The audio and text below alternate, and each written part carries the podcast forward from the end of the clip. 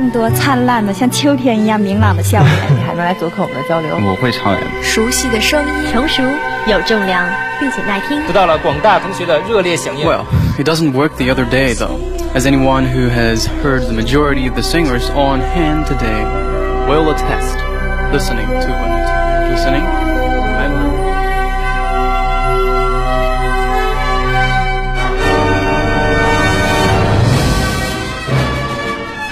您现在收听的是六零九在线。This is 609 online.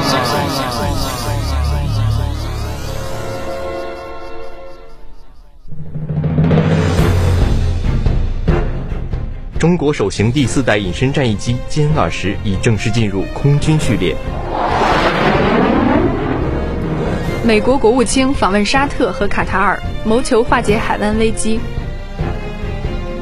普京不排除女性成为下任俄罗斯总统的可能性。我校积极响应全国大学生征兵工作网络视频会议。这里是新闻进行时，新闻进行时，新闻进行时。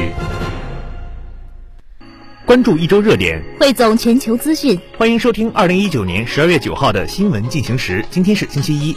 今天节目的主要内容有：回声北话，北京市教委委员葛巨众一行赴昌平校区调研。十二月四日下午，市教委委员、副巡视员葛巨众、高教处处长刘潇来我校调研指导工作。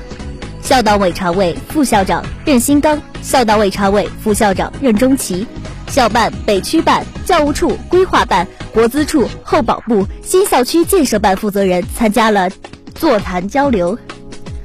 葛聚众委员首先对学校在双一流学科建设、北京市高精尖创新中心建设、新校区建设以及在人才培养软硬件条件建设、德智体美劳人才培养体系建设等方面开展的卓有成效工作给予高度肯定，希望学校能进一步加强探索，为新时代德智体美劳教育开展贡献北化智慧和力量。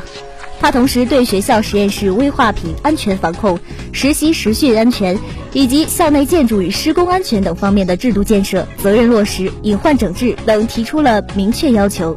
葛聚众委员最后表示，市教委将一如既往地支持北京化工大学建设，在政策、资源统筹等方面提供支持和服务。回声北化，我校东校区举行专项奖学金颁奖典礼。十二月五号下午十三时三十分，我校东校区科学会堂举办专项奖学金颁奖典礼。奖学金设奖企业代表、社会爱心人士、学院教授、老师等一直关注我校学生成长成才的社会各界人士出席活动。活动上，我校党委副书记宋来新发表讲话，提出了对广大学生的殷切希望。宋书记表示，希望广大学生坚守初心，勇担使命，感恩之报，奉献社会，练就本领，勇攀高峰。专项奖学金项目包括色牡蛎专项奖学金、海交集团专项奖学金、高萌新材专项奖学金等五十项，其中二零一九年设立三十三项，新增两项，年奖励金额达一百九十五点五万元，惠及学生五百余名。